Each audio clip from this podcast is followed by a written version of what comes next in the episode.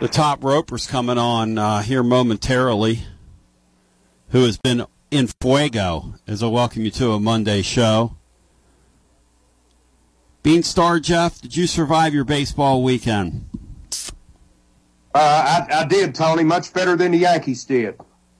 Isn't that isn't that incredible? And my Phillies lost two of three to Washington. My Phillies have decided. I don't know what they've decided, but I mean, I'm, I. Coach Heupel is going to meet the depressed here. Uh, should we take it? What do you all want to do? I guess it's a post practice thing. I don't know. Should we monitor it, Briar, or take it? What do you think we ought to do? Because top rope's coming up, right? I will. Uh, I will look for anything interesting that he might say.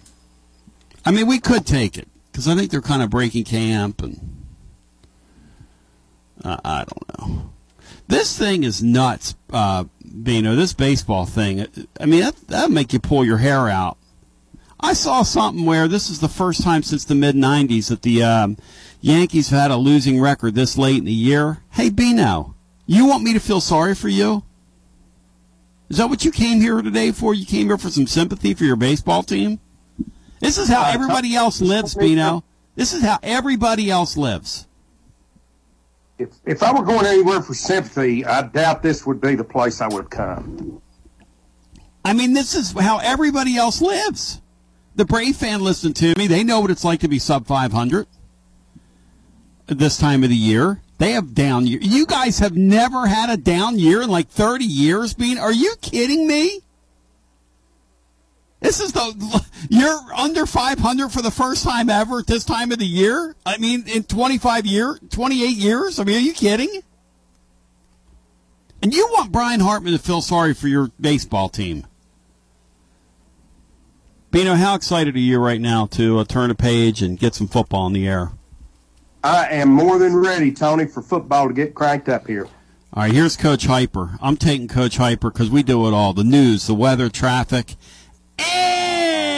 and the sports, ladies and gentlemen. And here he is, the man of the hour, the man, the myth. Hey, uh, good work today That uh, on the grass with the guys. Uh, this is really um, pretty much the end of our, our true training camp. Uh, we'll push forward and, and uh, uh, still gets a lot of good on good work, but uh, start moving slowly towards uh, more preparation for Virginia. I love what these guys have done uh, through the practices that we've had. Um, good teams continue to get better throughout the season. We got to continue to push here. Uh, I think it's 12 days in, until we kick off. Uh, excited about that opportunity. At the same time, we got uh, a lot, a lot of ground still to cover before we uh, we kick off here in a couple of weeks. So uh, I'll open it up for questions.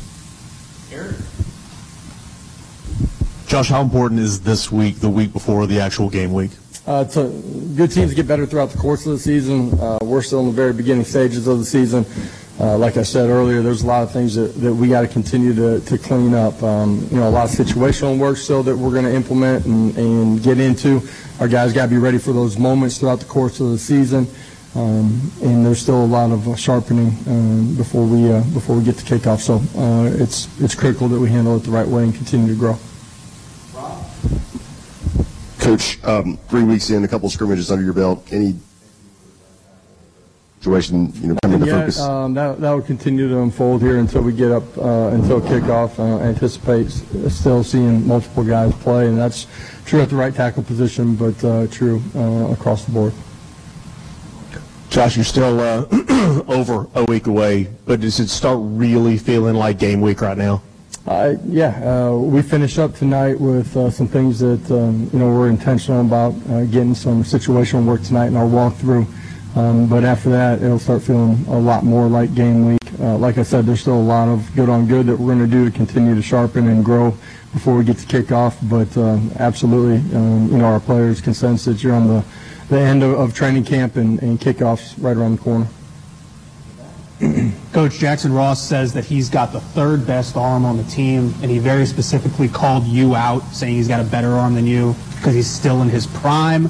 Just So now, know now we know now we know that Jackson will lie. All right, okay. Um, he may be fourth, but uh, not third. Just third camp portion of the practice. What's encouraged you the most about this team? Uh, I think their energy, their consistency of their work habits, and competitive nature out on the practice field.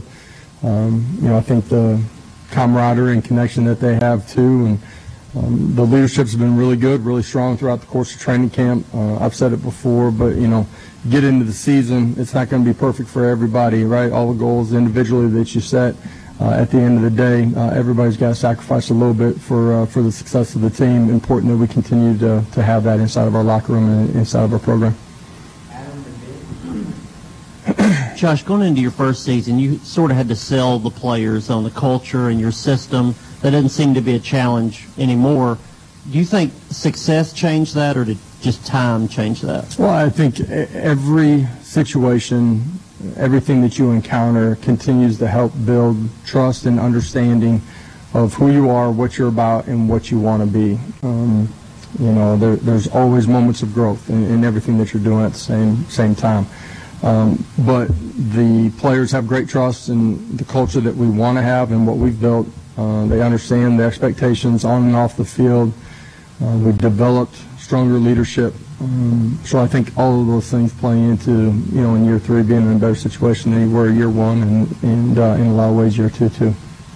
Josh, how would you assess where your team is at health-wise as training camp comes to an end and these next couple of days off, I guess, with school starting for the guys who have been a little bit up? How big is it for them to have a couple of days as you get into game week prep? Yeah, for the guys that were nicked up, you know, early in camp, we've gotten most of those guys back. Uh, there's still a couple of guys that, you know, um, I think we finish up today and tomorrow and we're back uh, the practice mode the, the following day, uh, we'll have back on the grass. Um, we should be pretty close to being completely healthy by the time we kick off. because of those guys nicked up in, in, the secondary in particular, how close are you guys to figuring kind of that puzzle out back there? I know you're going to play a lot of different yeah. guys, but how close are do you feel comfortable getting that group together? Well, you know, the guys that we've gotten back uh, that were out uh, early in training camp, um, you know, the last three, four days, uh, those guys have continued to increase their loads. We've gotten a lot, a lot of uh, work with those guys. Feel like, you know, we have a pretty clear understanding who those guys are and, and how they'll play and compete. Uh, we will play a lot of guys uh, on the back end, and, and uh, you know, so I feel like we're in a good spot, and, and uh, over the next 12 days should be ready to roll. How has Milton continued to develop with his mechanics when you look at situational awareness and the timing of his feet? Yeah, um, you put quarterbacks in tough situations, and in some situations during practice, you put them in the harder spots that they can be in. Um, he's continued to grow in his understanding of football, you know, 101, understanding, you know, when can I hang in the pocket? When's it time to get rid of the football and make sure that, um, you know, in a certain situation, whether we're backed up or in field goal where you got three, you're trying to get seven, understanding the timing and, and how to play smart football in those situations. He's continued to grow. Love what he's done. You know, the other quarterbacks in the room have continued to grow as we've put them into a lot of situations. Um, you know, I think that's one of the things that I've done as a head coach is try to create more situational awareness and, and actually get more reps in those situations. That's been a part of helping those guys, but all 125 in the locker room. Coach Eckler said the other day that Bru McCoy is someone the younger guys look up to in terms of how he approaches practice, team meetings, always first one there, working really hard. How have you seen him kind of embrace that role here in year two? Yeah, he's somebody that this offseason, a year ago when he got here, um, you know, coming off of the injury that he had come off of. He was just trying to figure out how to play and operate and practice inside of what we do uh, offensively.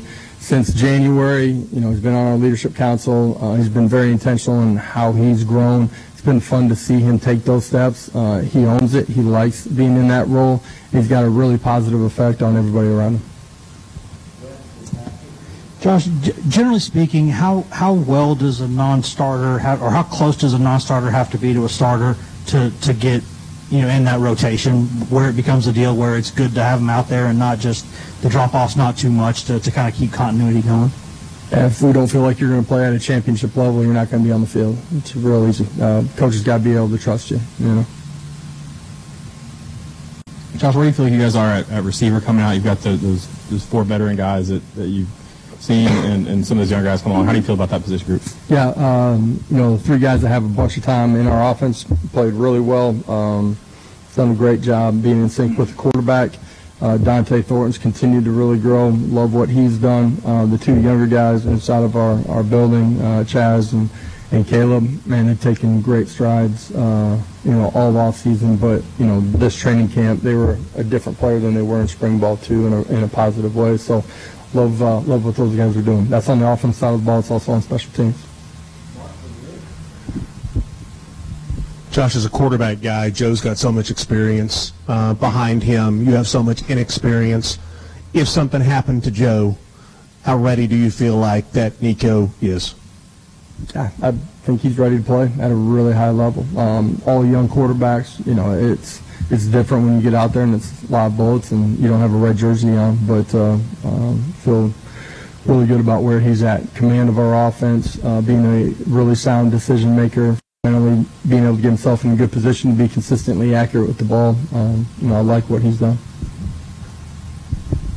Just kind of following up on that question, there was a lot of conversation over the last two years about how Joe Milton prepared as the starter despite being the backup. What have you kind of seen from Nico, maybe not necessarily on the field, but off the field in terms of preparation and being that backup in that room? Yeah, as a, young man coming into a program, understanding the you know standards that we have here, but the demands of, of playing quarterback at this level, uh, being able to you know start to grasp and understand you know what's going on, you know from us up front, protections uh, defensive structure, uh, being able to see and recognize, anticipate, and, and see post snap, uh, you know, rotations from uh, from the back end.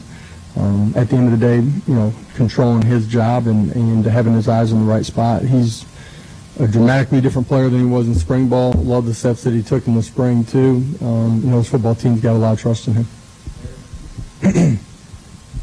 Nico told us back in spring that he wants to go out and compete and get better every day, but he also wants to be to Joe what Joe was to Hendon last year.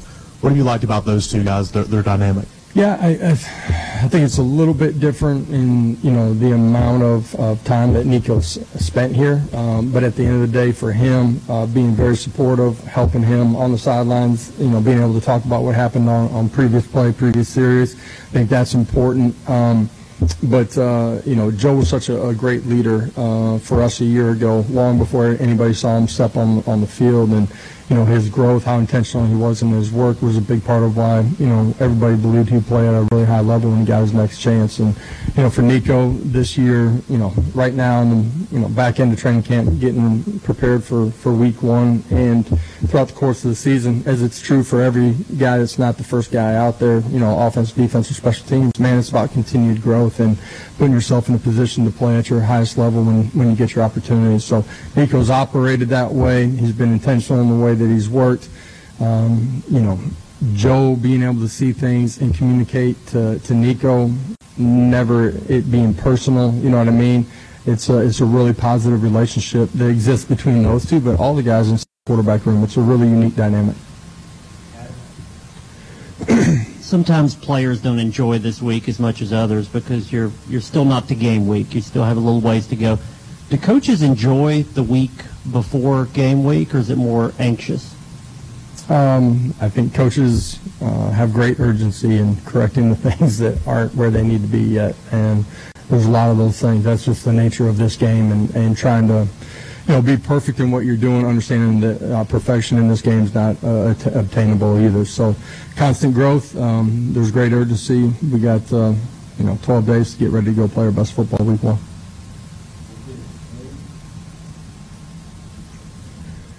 I have like two.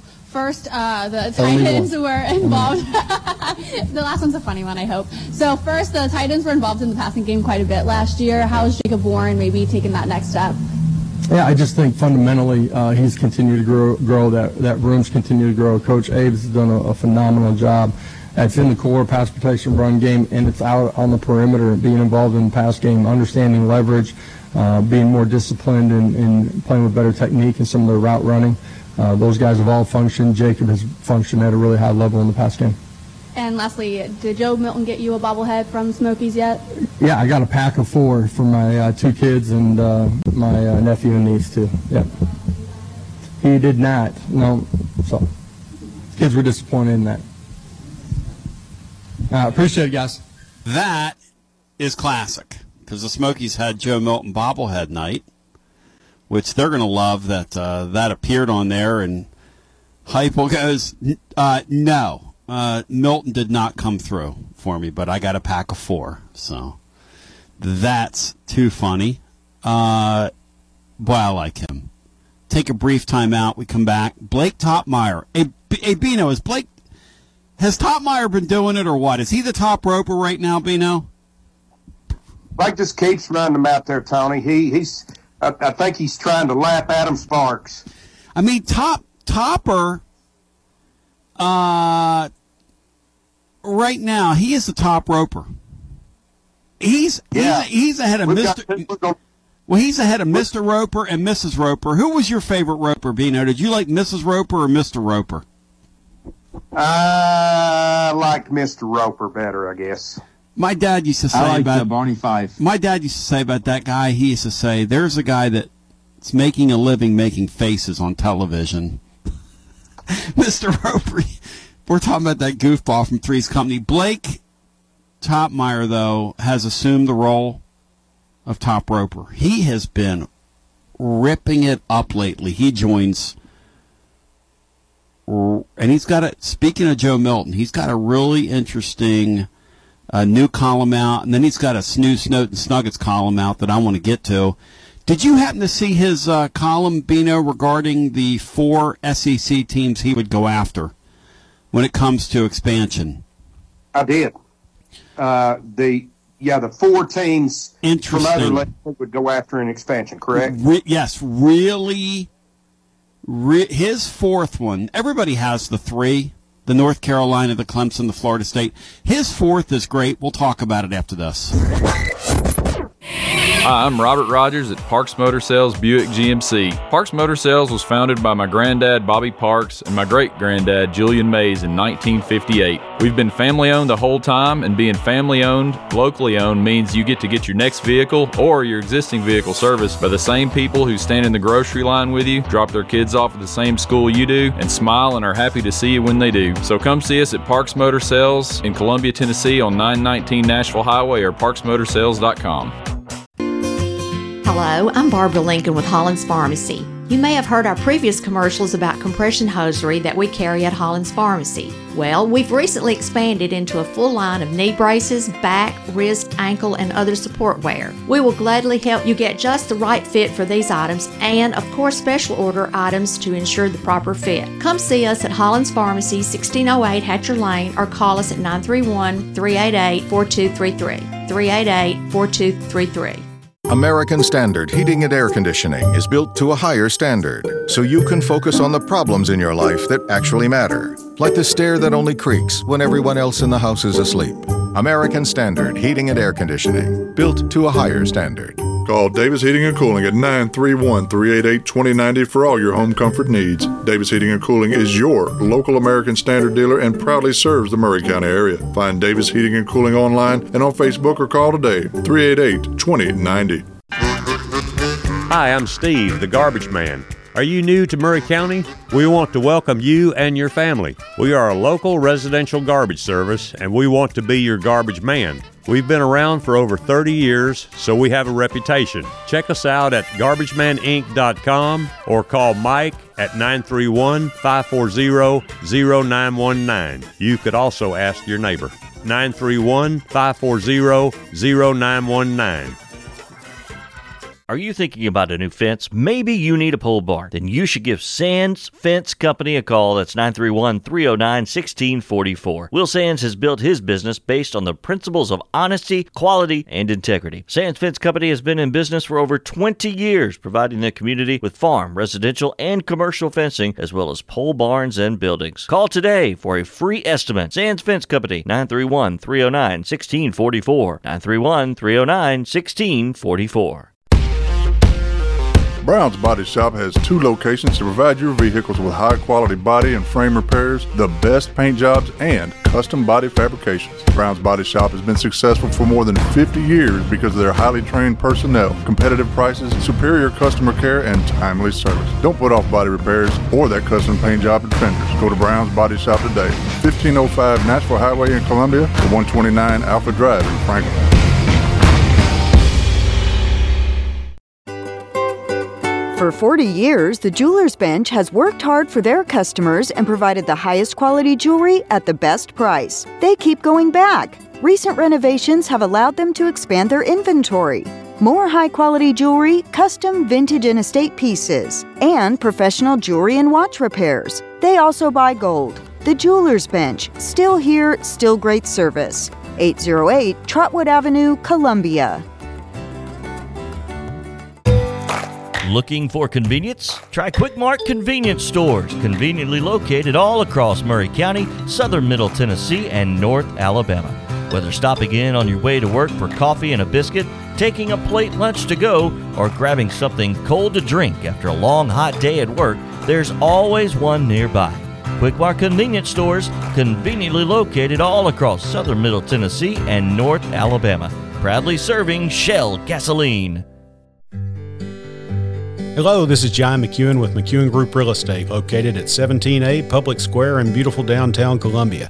Our family has over 40 years' experience selling farms, residential, recreational, and all types of real estate here in Middle Tennessee. Check us out online at McEwenGroup.com or on Facebook and Instagram at McEwen Group, or give me a call today at 931 628 1749. McEwen Group. Land is your legacy. Farmer Johnny here, Taylor Family Farm. Want to give y'all a little look see. We raise 100% non GMO, grass fed beef, pasture chicken, and pork on our family farm. Everything that we grow is raised with love and care to ensure the highest quality and nutrition for our family and customers. You can shop online at TaylorFamilyFarmTN.com or visit our farm store in person at Etheridge, Tennessee at 301 Dave Reisner Road. That's TaylorFamilyFarmTN.com for more information. This is Delk Kennedy, owner of Kennedy Broadcasting Company, operator of WKRM, historically 1340 AM, now 103.7 FM, and WKOM, 101.7 FM. We call ourselves Front Porch Radio, and I've said many times what that means. It means that we are working to connect this southern Middle Tennessee community one listener, one relationship at a time. And let me elaborate on what that means. In this community, we will relentlessly promote jobs, commerce, business, industry, education, arts, green space, music, rivers, the great outdoors, healthcare, churches, charities, sports, and all the great people of southern Middle Tennessee. Join us, help us, call us. Front Porch Radio, Delk Kennedy, thank you for listening.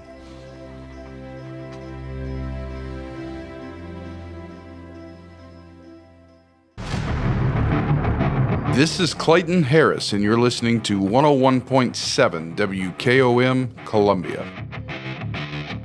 I got to say some personal thank yous here, and I want to thank my friends at Fleet Tire, Jerry and the gang. But I got to say some personal thank yous. First of all, thank you to Blake Toppmeyer, who's lighting the world on fire right now. We've been popping immaculate for him. Thank you to Channel TN on X slash Twitter for putting up that celebration of Tennessee fans when the Vols beat Alabama back in 1982. How much character, how much character did Cumberland Avenue being Star have back then? I mean, I miss that so much. It's not even funny. Yeah. You to uh, to those who never got chance to experience it. There's just no way to describe the difference then and now. Look at the people. Look at the people that were going to the games back then. They like normal people. No offense. I'm not knocking the people that go to games, but it was like just a different crowd back then. And look at, and look at Cumberland Avenue. Yes, it looked like just a classic, a classic place. And now they've done to Cumberland Avenue what they wanted to do to Cumberland, which is what they've done to college football. No offense. Let's bring the great Blake Toppmeyer in now without further ado, who is absolutely getting it done from start to finish. And uh, Blake, every passing article you pop, Bino's sending to me saying, "Hey, have you seen this? Have you seen this? Have you seen this?" But that will not keep you from acknowledging the fact that your Marlins started the fire on Bino's Yankees. Yeah, I love it. Uh, Marlins still trying to hang around and in playoff contention. If only if only they could play the Yankees all the time, things would be great. See, Bino, we didn't realize Blake. I asked Blake off the air, "What do you do?" He said, "Man, I'm I'm a cl- I'm a closet hardcore Marlin fan. Can't be many of those guys around." I, I appreciate that. We let's see. We made a trade with the Twins where we got three absolute stiffs, and uh, and uh, Marlins get Arraez from them. So uh, it, uh, just a, just another another genius move by the Trashman. But to show you how much talent the Marlins have, they gave up a guy that's won like 16 games so far. Like they didn't give up a stiff for Arraez and two young players out of their system. So, but, but that's not what Blake's on here to talk about. Blake, this thing is close. You've written a piece about quarterback play. And, and then you've got a great, interesting note segment that I want to get into stadium, um, conference expansion, and several other issues that you touch on. But let's park at the quarterback spot because it is, well, it's just, it's just so important. I mean, used to be back in the day, people would, you know, over, kind of overrate what quarterback play meant. You can't overrate it today. It's not possible, Blake, to overrate it.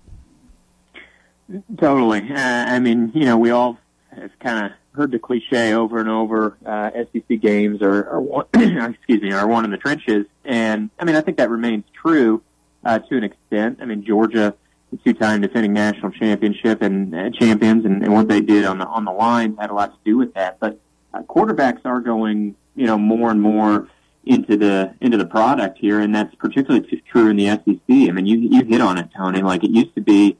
Um, you know, you think about the early days of even Saban's dynasty at Alabama. Uh, you'd have a, a pro style quarterback who didn't make a lot of mistakes, maybe kind of came up clutch in the fourth quarter of a few games, but really they were doing a lot of handoffs and play action passes, and, and that was kind of what the, what was asked of them. Um, so much more is asked of these guys now. Um, you know, really the last decade to 15 years uh, have been the surge of the quarterbacks in, in this conference. I mean, you think back to uh, kind of started with Tim Tebow, then went to Cam Newton, and then fast forward to Joe Burrow and Bryce Young. Um, I mean, it's really been what a run of talent for SEC quarterbacks. I don't know that it's going to be quite as good at the top this year as it's been in some recent years. Um, but you look at that that group from number like number three in the conference through about number nine in the conference, and there's a lot of parity there. I think those, those guys just like shake them up and pull one out, um, and and one guy might be the best of that group of six quarterbacks one week, six seven quarterbacks one week. He might be the worst of that group the following week. I, I think the conversation at the top though starts with with either KJ Jefferson uh, or Jayden Daniels. I, I think one of those two, um, in most quarterback rankings, including my own, uh, would be atop the SEC going into the season anyway. And who would have thought that? Like, who would have thought Daniel? Our first exposure to Daniels last year, which I think was in that Florida, was it Florida State? It was one some Right. game on national television. Week, I think it was a week zero game. You never would have dreamed that we would be mentioning him at the top of the league. Um, but that kind of is indicative of what's going on in the conference because for every guy you list there, like in the top six or seven, uh, outside of um, outside of Daniels, I think there's a big, huge question mark next to every one of those people. I, I, I think KJ Jefferson's pretty proven at this point. The, the, the question with him would be, you know, they, they are changing offense. New offense, yeah. changing- Yep. Yeah, new Yep. offense. Yep. Um, I really like his game though. I, I feel like he flies under the radar, like he's he's out on an island out there in Arkansas or something. Uh, I mean, this, you know, Arkansas gets covered so heavily within their own state. Uh, I don't feel like they're covered as much regionally or nationally as some of these other SEC programs. Um, and and you think back to last season, two of the games Arkansas lost last year, Jefferson was hurt for. Um, so that's more my concern with him is, is the durability. He takes a he takes a lot of hits with his style of play. Um, but I do think those guys are, are pretty reliable at top. But so I got Jefferson one in my rankings. I got Daniels two. Uh, I wouldn't really have much argument with with someone who wanted to flip those two. Uh, but then it gets interesting in my three through three through eight. I guess I would say uh, I'm pretty high on Devin Leary. uh, the Kentucky transfer they got from North Carolina State. He was phenomenal two years ago. Uh, wasn't nearly as good last year. Coming off an injury, uh, so I'm I'm kind of I guess buying low with the with the thought he's going to bounce back off that injury and regain something closer to his um, to his 2021 form. And um, you know, I, I think you know Tennessee fans can take shots at Kentucky, and they've earned the right to do that with the way that series has gone. Uh, however, the reality is, I think this is one of the best collections of skill position talent that Mark Stoops has ever had. I, I think it's frankly it's probably the best collection of skill position talent that he's had in his tenure there. Kentucky's got some really good wide receivers. Um, I think and I think Leary's going to enjoy throwing to. The bigger question with Kentucky, and you don't normally ask this, is uh, what's their offensive line going to be? That was a pretty shaky unit last year. Not sure how much better it's going to be this year. So if I have a question about Leary, it would be on the uh, what his O line is going to do for him. And then four through eight, uh, I got Joe Milton, I got Carson Beck uh, from Georgia. I think he's going to be rock solid for him. He was recently named the starter. And Spencer Rattler at six. Uh, a lot of people would have him higher. Um, I just get a little concerned about the Jekyll and Hyde nature of Spencer Rattler. Um, you know, he was great at the end of last season, but you go back to the middle of November last year before that Tennessee game, uh, which which sort of jump started him down the threat. But before, coming in uh, coming into that Tennessee game, uh, he'd thrown more interceptions than touchdowns to that point in the season. So he can be great one week, mediocre the next. So I got him at number six, uh, and then I got the two Mississippi quarterbacks, uh, Will Rogers at seven, Jackson Dart at eight. Notably missing from the top eight in my rankings, you'll notice no Alabama quarterback. Alabama doesn't check in until Jalen Milroe. I've got it number nine. Which is kind of, uh, I don't know, indicting of where things are going in Alabama. But Bino, Jeff, jump in here. Blake Toppmeyer joins on a Monday. Hey, Blake, I got two two for you. Uh, uh, I, you know, like like many, I have some questions about uh, Joe Milton as as the starter based on his history. Uh, but I told Tony last week that coming off of Hendon Hooker, who may, who we may find runs Heupel's offense about as efficiently as anyone will ever see, I felt pretty good about the fact that we have a guy like Milton ready to step in, and apparently, based on your rankings, you kind of feel the same.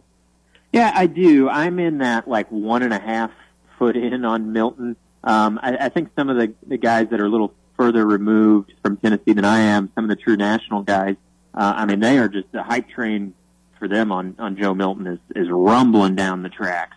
Um, yeah, I'm not quite two feet in, and I think a lot of Tennessee fans fall into this camp just because we've got memories of that the 2021 Joe Milton, and, and maybe that's unfair to him because he was he was undeniably better last year. He was he was great as a backup.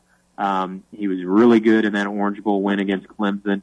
So maybe he's past all those 2021 yips we saw at the beginning of that season. Um, but I can't totally get them out of my mind. So if I have any pause with Milton, it's that. Just like, are, are those yips going to return, you know, at some point this, this season? Um, I mean, I think he knows the offense. I think his mechanics are better. We saw that in the Orange Bowl. Um, you know, I think he's, he's starting to get the mechanics to go with, uh, to go with that, uh, howitzer of an arm.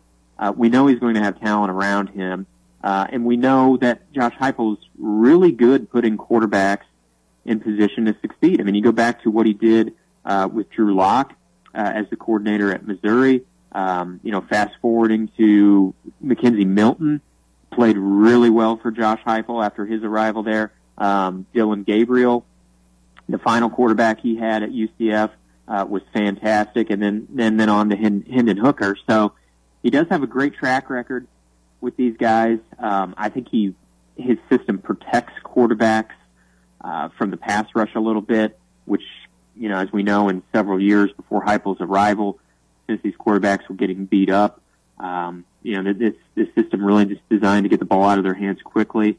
I like that, um, and and I just as much as you know, I have some of those visions of 2021 Milton kicking around. I also got visions of of, of Orange Bowl Milton lingering around too. And if that's the guy they get all season, I don't think he's Hendon Hooker good, but I think he could be top five quarterbacks in the SEC good, and and that's why I have him slotted there at number four. Yeah, and if he plays to that level, they'll have a top five uh, offense in the league. You know, Uh, yeah. I, I mean, in the uh, in in the country, they'll, be- they'll, Yeah, exactly. they'll, they'll be right back up there, putting video game numbers up. Because one thing we know about Heupel is he loves those numbers, and when that second string guy comes in, they're going to rack them up on people. So. The, one other thing, I, I want to read your list here, and it seems like you're being a little punitive here. You've got Jefferson one, Daniels two, Leary uh, from NC State, who, um, you know, if he comes back from his injury, is going to be very intriguing this year. I agree with that. You've got Milton four, you've got Beck five, Rattler six, Rogers uh, from Mississippi State seven, Dart at Ole Miss eight, Milroe Alabama nine, Weigman ten, Thorne eleven, Cook twelve. Swann 14. Bino doesn't know where half of those guys play. I'm not sure I do either. And then you've got poor Mertz back there. You've got poor Mertz at the very bottom. Florida's quarterback is the very bottom of the league. And since you've published that, how, how, how have the Florida fans' reaction been toward you across the network? Well, I, I really fine. I think. I think Florida's frustrate. Florida fans' frustration is more with the fact that they've got themselves to this point, um, to where Graham Mertz has to be their starting quarterback, and and he was recently named the starter, which uh, came as no surprise. And I- I, I don't think it's like necessarily um, uplifting that, that he was named the starter. It's not like oh Graham Mertz is, is is doing awesome in the preseason. He's he's he's flying below the radar here. No, it it's more of an indictment of what they have behind Graham Mertz, which is not much. Um, and and so you're left needing a former mediocre Wisconsin quarterback who's thrown a lot of interceptions the last couple years. Florida's going to have great running backs. They they are. I mean, they're going to have one of the better running back combinations in the SEC. But you look elsewhere throughout their roster, this is not the Florida type of roster that we came to expect, certainly not from the 90s. Um, but even in the 2000s and 2010s, you know, certainly not Urban Meyer level roster. But I'm talking, you know, even some of those Jim McElwain, uh, Dan Mullen teams. Uh, yeah, I mean, they they, had a one year hiccup with Mullen. They had, you know, McElwain was kind of hit miss, but they had some good teams even during that run. I don't see that level of talent, even even that level. Of ta- throw out the Spurrier and Urban Meyer level of talent. Even some of these other coaches um, they've had, I just don't see it there at Florida. When I look at at the depth of wide receiver talent, when I look at what they have on defense, and then quarterback in particular, getting back to Mertz. Um, I mean, and it's good that they have him because if they didn't have him, I mean, they'd they'd really be up the creek uh, without a paddle. But I mean, maybe it's just image. Uh, you know, the the image we have of Wisconsin quarterbacks, it's like it's it's a half step above Iowa quarterbacks, right? Um, but you know, he's played a lot of football the last few years, so that's that's good, I guess. He's got experience, but if you saw his performance in some of those games, I don't think he's coming into the SEC and lighting up these defenses. Certainly not uh, without having a better complement of talent around him than he does. I mean, I think the best case scenario for Florida is uh, their defense is is maybe a little better than what it would suggest based on their, I think, lack of A-list star power. Um, but but maybe this defense can be, um, you know, star power side, a, a decent unit. You lean on that ground game, and Mertz can keep you out of bad situations. I mean, to me, that's sort of the the optimistic outlook for Florida, which I realize doesn't sound all that optimistic. Florida's got one of the toughest schedules in the conference this year, but you think about their non-conference, uh, they go on the road to Utah. They have to play a top 10 Florida State team, uh, two Power 5 non-conference, two top 25 Power 5 non-conference games, uh, in addition to, you know, they got LSU as their crossover every year, Tennessee, Georgia. I mean, this is, this is going to be a tough schedule, uh, on Florida. And I don't know that that necessarily puts Billy Napier on the hot seat. He's still protected by a, uh, a nice buyout. He's got the support of his AD, but and, he's got a lot of recruiting momentum. You got to give him that. He's recruiting well, but I think it's going to be a really tough year in Gainesville. And you know the way the uh, Florida fans are; they're like a lot of other SEC fan bases. Uh, they don't have a lot of patience, and and if it's not going well on the field, they can tune out pretty quickly. Yeah, and you make a great point that the fact that he was brought in by his AD and the fact that they're recruiting well is going to buy him some more time. In another article you wrote about hot seats, but Bino jump in here, and I kind of share that uh, with you. I think he's going to get more time than the average bear. I think that guy probably in, inside his mind, probably to his wife at night, probably regrets taking that gig because he could have gotten something just as just as uh, just appealing as that. Florida's a hot mess right now. Go ahead, Bino, jump in. Hey, uh, Blake, free agency's alive and well uh, in college football, especially at the quarterback position. And uh, the of the of the newly transferred guys, it's obvious that you really like Leary and really don't like Thorne and Mertz. Uh, help me out here. Look look through that list. How many transfer quarterbacks are going to start in the league this year? Wow how many transfers are going to start? Okay, let's let's run it I down. I counted six, and I think I've missed one or two. Yeah, you may have missed one. Well, Mil- Milton's got to be one. Oh, Milton's one. Did you count Milton, Yeah. Bino? Yeah. Okay. Daniel. Well, let's just run Mil- down it. K- K- All right. KJ's homegrown. He he signed with with Arkansas. Then you get to Jayden Daniels. He's a transfer. That's one. Devin Leary's a transfer. That's two. Joe Milton transfer. That's three. Uh, Carson Beck, no. Uh, Spencer Rattler transfer. That's four. Uh, Jackson Dart transfer. That's five. Uh, Payton Thorne transfer. That's six.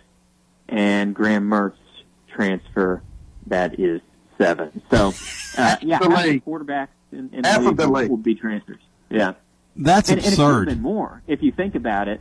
Uh, Alabama brought in Tyler Buckner from Notre Dame, and I don't think he's going to, to win the job. All all the reports out of Tuscaloosa seem to indicate that it's going to be either Milroe or or Ty Simpson. Uh, I tend to think it's going to be Milroe, um, but either one of those guys side with Alabama. So, yeah, I mean you've got some some transfers who aren't starting uh, as well. Missouri would be another one. Missouri, um, you know, probably going to go with Brady Cook or Sam Horn. It sounds like both of whom are Missouri guys. They brought in Jake Garcia uh, of Miami. He doesn't sound like he is going to start. So uh, it, it could have been even more than than seven at Texas A&M. Conor Weigman, he's he's an A&M guy signed with the Aggies, uh, but they got on the bench Max Johnson, a former starter. He's a transfer. So you know, and I really don't. I think the instinct here is is to put this all on the players. You know, of well, you know, players today they don't have any commitment. They're they're looking for the next big thing. It's the coaches too. Of course it The is. coaches are are are dying to bring as many of these guys in Yep. as they can, and we're seeing they're bringing these guys in not just to be starters. They're bringing them in for depth, for backups. Now they might sell it, sell them on the idea of, hey, you come in and you'll be the starter. Um, you know, I'm sure that was the sales pitch maybe to um, to Tyler Buchner, who transferred from Notre Dame to Alabama. Well, now he's looking at probably being the third string guy at Alabama. Um, so I think the so much of this is put on the on on the athletes. That it's like ah, kids today they don't they don't want to stick around. Well, I mean, it's the coaches playing in the portal. If the coaches weren't real interested in adding transfers, you wouldn't see as many of them. But you know, if a coach has has thinks he has has depth problems or has top end talent issues uh, at quarterback, rather than to try to develop the guys he's got and be patient with them, no, he's he's looking to the portal, and I don't blame him for that. We saw what it did for LSU last year. They won the West with Jayden Daniels, a transfer, as their starter. So I really don't blame the coaches. I don't blame the athletes. It's just uh, kind of the new world order here. No doubt about it. Yeah. Blake Blake Toppmeyer I joining. think it's really interesting. I'm sorry, Tony. Really interesting that half of the quarterbacks in the best league in America were actually recruited by someone else. Yeah, and, and a lot of these guys, um, you know, they were they were at previous Power Fives.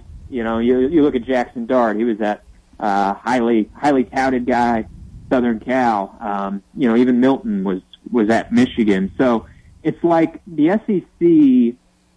They kind of get their their pick of the crop Yep. Coming out of high school. Yes. Um, you know, a lot of the, the blue chip quarterbacks these days are, are looking to SEC schools. Not all, but a lot of them are. Yep. And then if you miss the first time around, you still get a second chance the second time around to guys that picked other schools. Um, you, you can catch them on the rebound out of the transfer portal. Um, and some of them will even transfer from SEC school to SEC school. Now, a lot of the guys I mentioned don't fit that bill. You look at a lot of the transfer quarterbacks in the SEC this year that are going to be starting. Uh, they came from Big Ten or Pac-12 uh, schools or, or elsewhere. Um, but yeah, so really the SEC enjoys kind of the, the the prime spot to be in. You you get the first crack out of them coming out of high school, and then you get the first crack out of the guys coming out of the transfer portal too. It's a it's a great time, I think, to to have that uh, SEC logo uh, on the jersey. It's insane. Brian hit it. You'd have Conor. I think the A and M quarterback is tenth. Does their offense sort of prohibit him from being ranked higher than that, or is it the fact that he's not proven as much? I think and it's how much pressure is both. Fi- Fisher under? Yeah, I, I think it's a combination of both. I, I'm, I'm sort of in wait and see mode a little bit on just how uh, invigorated this offense is going to be with Bobby Petrino, and, and that's not really a knock on Petrino. I do think he's a good offensive mind. If he gets some some freedom there, I think he can can can make a lot of positive gains for that that program. And and A and M has um, a good collection of wide receivers. I mentioned you know Kentucky earlier with what they have at wide receiver. You look at SEC West schools as far as collection of wide receiver talent, not just talking about like one guy. I think A and M might have the best collection of wide receivers in the SEC West. Um, but I am a little bit in wait and see mode with with that offense, and also with Conor Weigman. He was getting a lot of praise for stepping in last November and, and sort of steadying um, A&M spiral. They, they they beat LSU with him at quarterback. But if you really look at his performance, it was just okay. Like sometimes we set the bar so darn low for true freshmen. If they manage to play four quarters and you know complete 12 passes and chew gum and walk, we act like these guys are the next great thing, right? H- how many true freshmen uh, have we come out of a season before and said, "Oh, look at what this guy did," you know, and, and four starts as a freshman. He's he's the next big thing. And you look at it, and it's like in four starts as a freshman, he uh, completed like 54% of his passes or something. And those guys never they never take the next step. Uh, I'm not saying that will be Weigman. I just think you know there there does seem to be others that are ranking him really highly, and I think that's sort of based on on promise and potential, and not necessarily um, you know the proof we've seen in the pudding. He was he was fine last year for a true freshman. I just think sometimes the bar is set so low.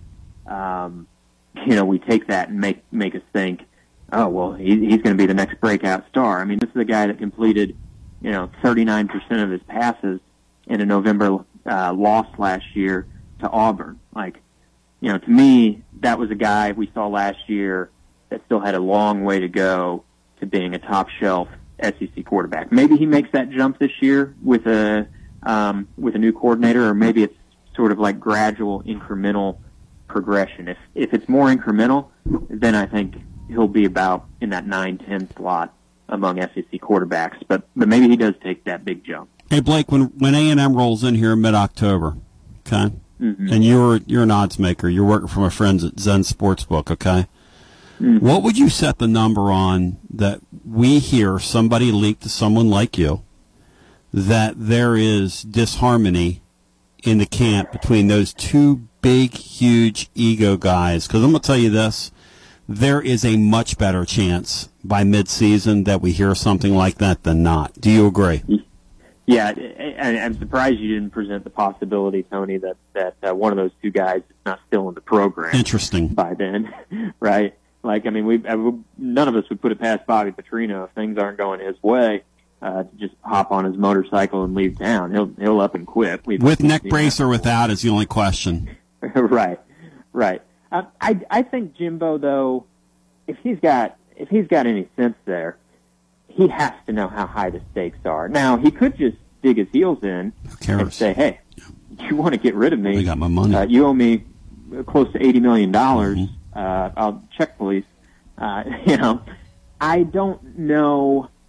You, you would think maybe logic would prevail at some point, and and Jimbo might think, hey, you know, maybe I do want to save my job here before I before I drift off into buyout utopia, last a couple more seasons, and to do so, I, I do need to relinquish control. I think that's what most logical people would would do. On the other hand, as you mentioned, we got a couple big egos here, and all these coaches have monstrous egos, right? It's one of the most egotistical professions uh, there is, and yet, even through the lens of that profession, Jimbo's kind of functioning on a higher level, right? Um, I mean, if there was an ego Olympics, Jimbo would be in strong, strong contention for a podium finish. I don't know if he's coming away with gold, uh, but I, I, I like his chances to at least walk away with, with a bronze from the Ego Olympics. And if there was So- an absurdity Olympics, Blake, that item that you have about the Big Ten and that Oregon to Rutgers trip. Oh hey, my! hey, Brian, you're a uh, you're an avid car rider, driver, visitor, of various places around the country. How long do you think it would take you to get in a car if you're a fan and drive from Oregon to Rutgers when it's 2,463 miles? Now, I make a trip to Pennsylvania a couple times a year that's about 630 miles, whatever that is. It takes me about nine and a half, ten hours. So that is four times that trip. You're talking 36, 36 hours of driving probably to do that. Is that, would that be about right, guys? 30, 36 hours? Is that? Yeah. If you went 600 miles a day for four days, that's what that would be. 30 so you're talking 36 hours in a car That's like that's like going to Gainesville, driving to Gainesville four consecutive days. and, and blake what they've done is they've provided cover for the sec because it looked absurd when we added a&m with south carolina but that's blake points out that's only a thousand eleven miles Yeah, and and these distances, Tony, these are as the crow fly distances. So if you were to actually do that drive from Oregon to Rutgers, you know, you're you're not going to take the as the crow fly path. So you could probably expect to add probably three, four hundred extra miles on that trip in terms of like actual car drive time. Uh, if you, if you're going to hop in your car and do it versus hop on a plane, you're probably looking at more like 2,800 miles to get from Oregon to Rutgers. Um, but in terms of like, yeah, as the crow flies, if you were to get in a plane and do it, you're still at almost 2,500 miles if you want to travel from Oregon to Rutgers, and and you hit on it. Uh, the farthest trip in the SEC is less than half that from South Carolina to Texas, and it does go to show, you know, how much the SEC has stuck to a brand, an identity, a geographical region uh, through their expansion. Now, we can argue whether Columbia Mo is in the South or not. As Yeah. someone who lived in, in Columbia for four years and lived in the state of Missouri uh, for eight years, uh, I am firmly in the camp that Columbia, Missouri is not the South. That is that is the Midwest. You get down into southern uh, Missouri, uh, that might be the, the South, but Columbia is not. That's the Midwest. But otherwise, um, you know, I think the the SEC's expansion, they've been kind of Southern identity schools. Now, the Texas and Oklahomas are more Southwest than true South, but it's still they're Southern schools. Uh, they're football pedigree schools, and it's expansion into neighboring states. Um, you know, so you're gradually growing your terrain in a way that still makes some sense with the brand and identity of your conference.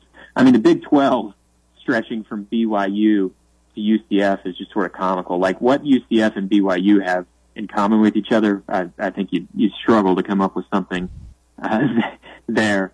Uh, you know, the ACC is still pretty tight because they haven't been involved in any of this expansion, so they're they're more comparable to the SEC in terms of their footprint. Uh, it's more coastal, of course, um, but in terms of distances, max distances, the ACC is pretty similar to the SEC. But the Big Ten and, and the Big Twelve, yeah, they're they're stretching uh, far and wide. And I don't really blame the Big Twelve. Like, I mean, they they survived, right? Um, you got to know, keep your love alive everything. Jackson Browne said it. You got to do what you got to do to keep your love You- alive, you gotta man. do what you got to do. Yeah. yeah. They survived. Pac-12 didn't, but it is sort of a, a national type conference without much of a cohesive identity um, in those two leagues, the Big Ten and the Big 12, and and that might work for them, but the SEC, I still think I'd rather have that approach, particularly with how important football is in the South and Southwest. I don't think you had to leave this region. And I still think if the SEC expands further, Hit it. I think it will in time. I love this. Hit it. Yeah, I, I don't know if it's the next 12 months or the next 10 years, but the SEC is going to expand more.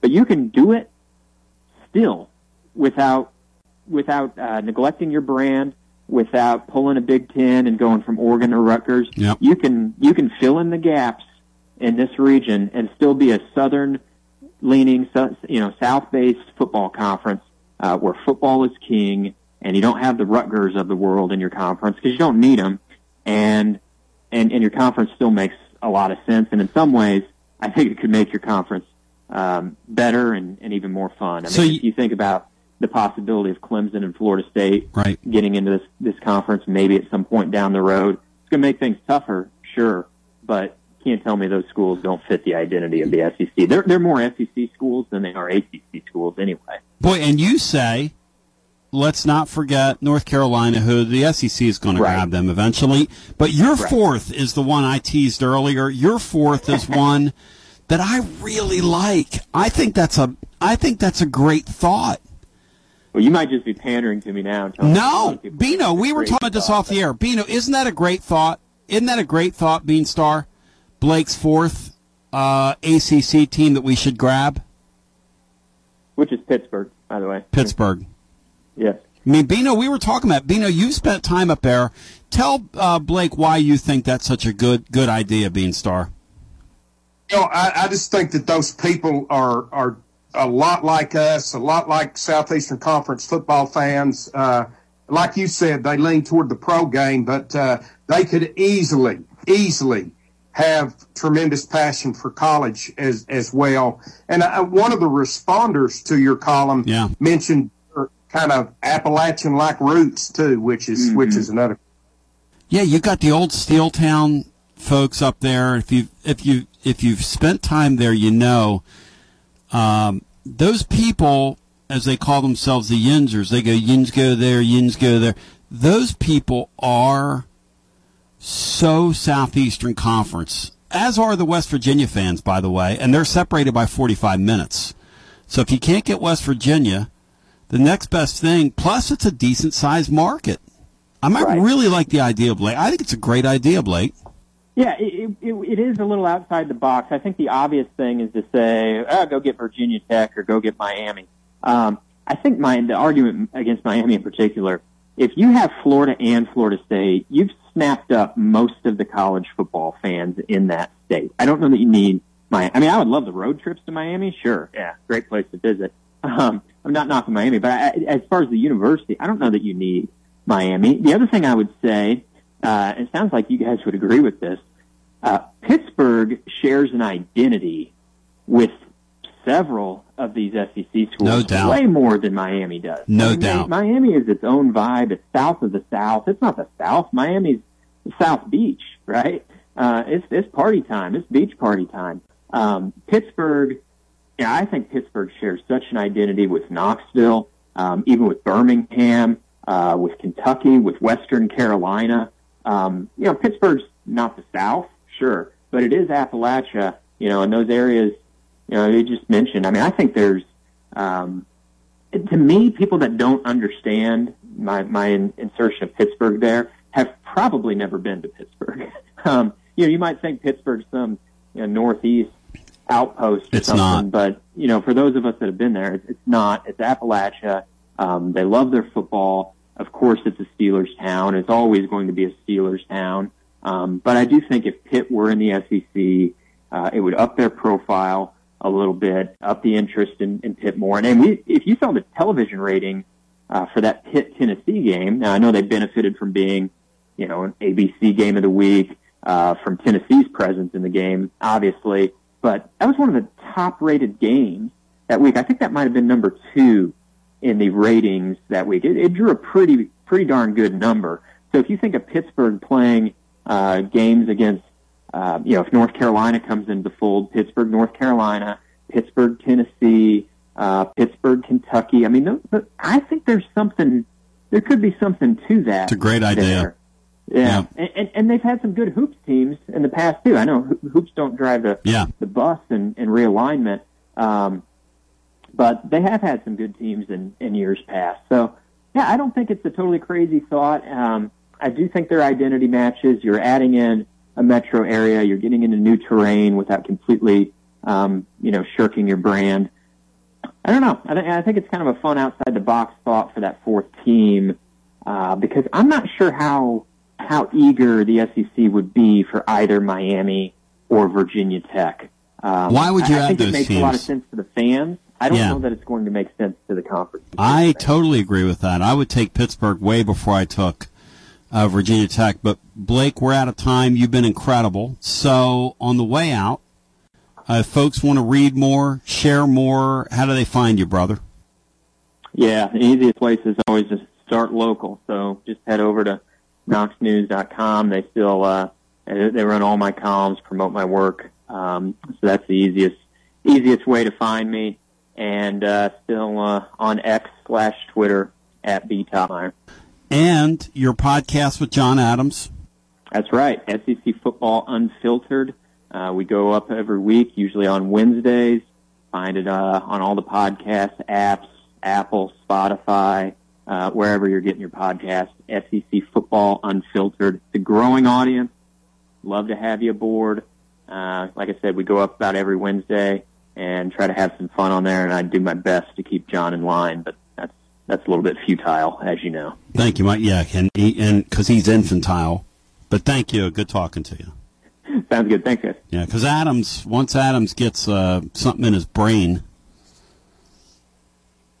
Blake appears on the TLD Logistics Hotline online, tldlogistics.com. Again, tldlogistics.com. Blake has a tremendous amount of enthusiasm for what he's doing. And boy, did, can he talk. I mean, he can talk and talk. Bino tries to get a word in edgewise on the other side. We're celebrating a rather um, a rather important day, one day late, and I'll tell you about it as we continue. If you want to jump in, you have a thought on anything we've discussed, including adding Pittsburgh to this league one day, which I think is a wonderful idea. More as we continue right after this. It is hour two. This is Terry Wilcox, aka the Chicken Man, aka T Willie, and you're listening to 101.7 FM WKOM, Columbia, Tennessee. Alert, alert! Columbia Chrysler Dodge Jeep Ram has a huge announcement. We're expanding our service center to get you in and out quicker than ever. That's right, five new service bays to get your vehicle back on the road. Don't drive a Chrysler, Dodge, Jeep, or Ram. It doesn't matter. Our certified technicians are trained to work on all makes or models. More service, less time. Only at Columbia Chrysler Dodge Jeep Ram. Family owned and operated. You can count on us. Hello, it's me, Terry Tillis from Tillis Jewelry. July reminds me of red, white, and blue. If you were born in July, your birthstone is the ruby, king of the precious stones, for its rarity, hardness, second only to diamonds. We have a beautiful collection from earrings to rings, modern and antique. If you were born in July, we'll take 10% off your purchase. Follow us on Facebook and Instagram.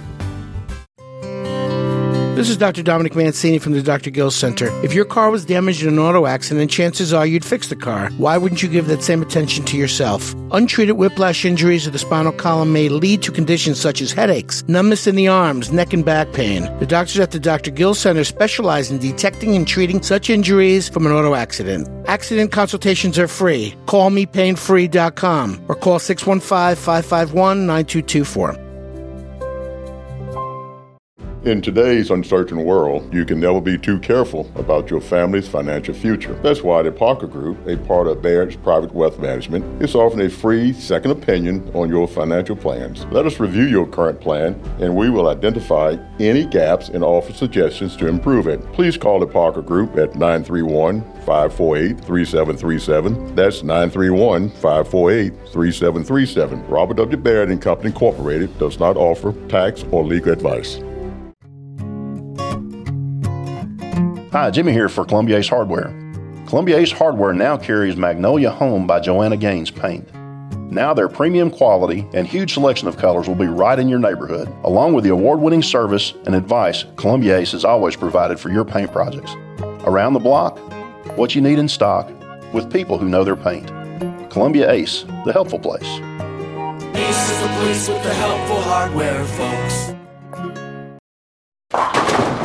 Hey, this is Derek Ransom with 10 Pin Alley, voted number one family entertainment center in Maury County. We offer 32 bowling lanes, giant arcade, laser tag, bumper cars, and a full cafe and bar menu. We also specialize in group events, kids and adult birthday parties, company parties, sports team parties, and holiday parties. We're located at 322 East James Campbell Boulevard in Columbia. Call us today at 931 381 Bowl or visit us at 10pin.com. 10 Pin Alley, it's where the good times roll. Do you have trees that need trimming or removed? Do you have stumps that you want ground? A1 Tree Removal is a family owned and operated business local to Columbia and Lewisburg and servicing surrounding Middle Tennessee. They are licensed and insured and provide free estimates. No job is too big, no tree is too small. Give old Luke a call or text Luke at 931 359 3113 or you can check them out on Facebook and tell A1 Tree Removal that you heard this ad on the radio. If you love America, you will love A1 Tree Removal. Automobile Keys is a local, family owned and operated car key programming business. Whether you need a smart key, switchblade key, key fob, transponder key, or just a basic car key replacement, we're your best choice for affordable, programmable replacement keys in minutes. Give us a call at 615 878 9087 or visit our website at automobilekeys.com. You can email us at CODY at automobilekeys.com. Automobile Keys is a proud sponsor of Whitthorne Middle School football. Come by our van out front after the game and say hello. Go Tigers! I have got somebody very special on the line right now. Our favorite grocer, Mr. Miles Johnson from Foodland. Miles, how's everybody doing at Foodland today? Oh, we're doing great. How about yourself? Oh, I'm doing great. Beautiful weather out there. It's a good time to get out and cook some steaks, I think. Oh, yeah. so, what kind of specials you got this week, Miles? Well, this week we have ground chuck for three fifty nine a pound, T-bone steak six ninety nine a pound, corn on the cob two ears for a dollar, twenty four pack Niagara water three for ten, and six pack Coca Cola products three for twelve dollars. Wow, fantastic. And those sales uh, run all the way through next Tuesday, so uh, people can come and check out. And uh, as always, your hours are seven days a week, 7 a.m. to 9 p.m. I'll tell you, you it's very convenient, very easy to get in and out of that uh, location right there in West 7th. And, uh, and if there's something you people are looking for uh, and you can't find it, go ahead and ask. They will take care of you for sure. So, Miles, I hope you and the great people there have a fantastic weekend, and we'll talk to you next week, okay? All righty, thank you. Thank you, Miles. This is Jim Ross, and you are listening to Front Porch Radio, WKOM 101.7, located in Columbia, Tennessee. Tony be back with you. 865 200 5402. It's a very special day, one day late, but we're going to celebrate it anyway. It's National Radio Day yesterday. And so I'm going to ask a question today in this hour, along with what we're going to discuss, which is and as long as we stay on, probably into our TLD Logistics Overdrive, Overtime segment, which will be coming up. And the question is this. The question is this.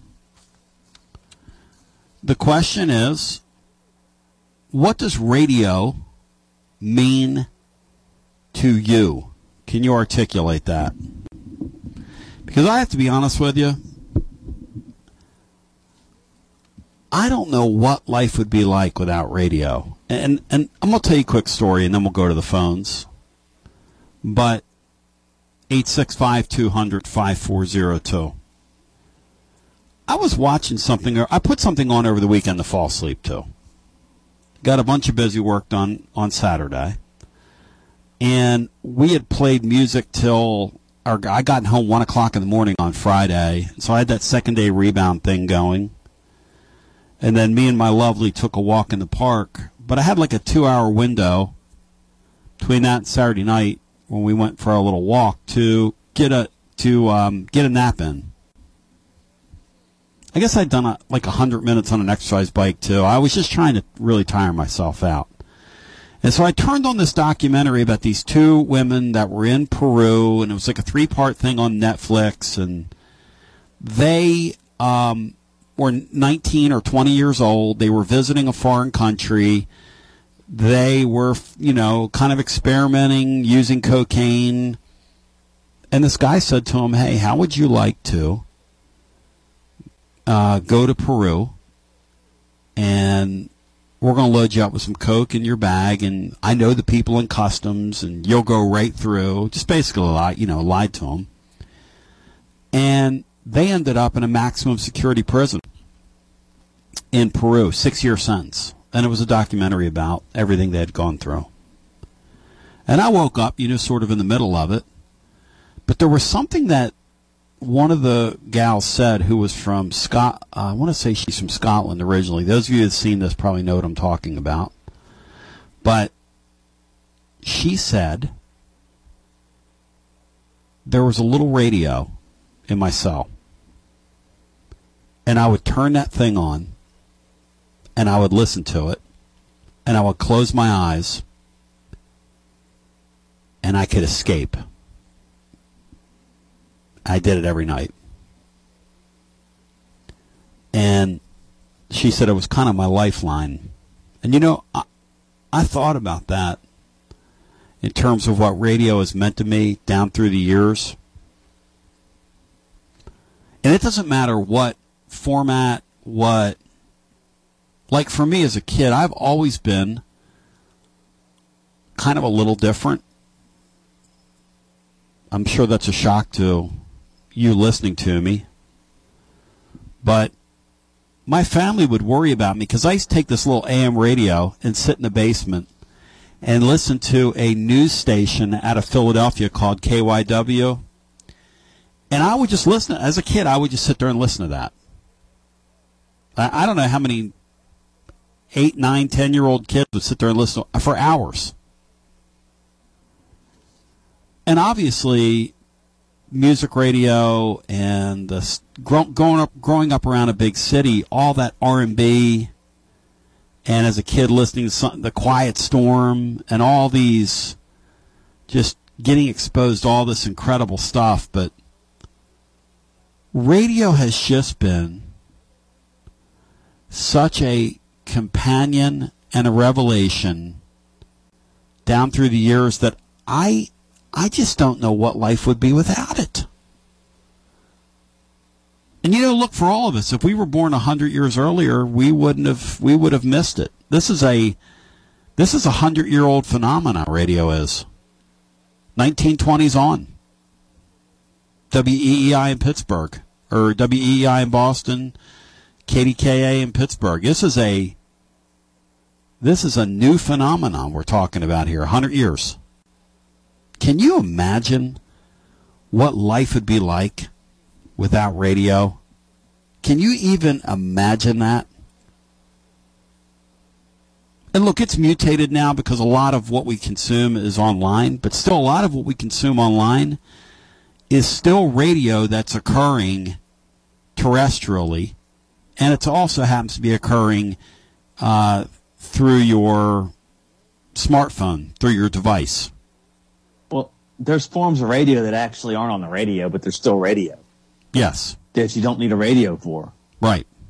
But the but the idea that you can be in a Peruvian jail far away from home.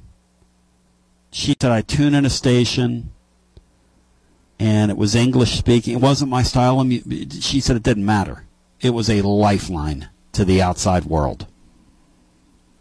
And so I throw that out there as a side topic today, along with what we discussed. And just to kind of celebrate the fact that, and I listened to, I got this idea from, I was listening to a guy named Rob Ellis in Philly, who's sort of an OG, on the weekends there yesterday when I was doing some busy work, and they were celebrating the day, and he said, "What does sports radio mean to you? But really, my question is, what does radio mean to you?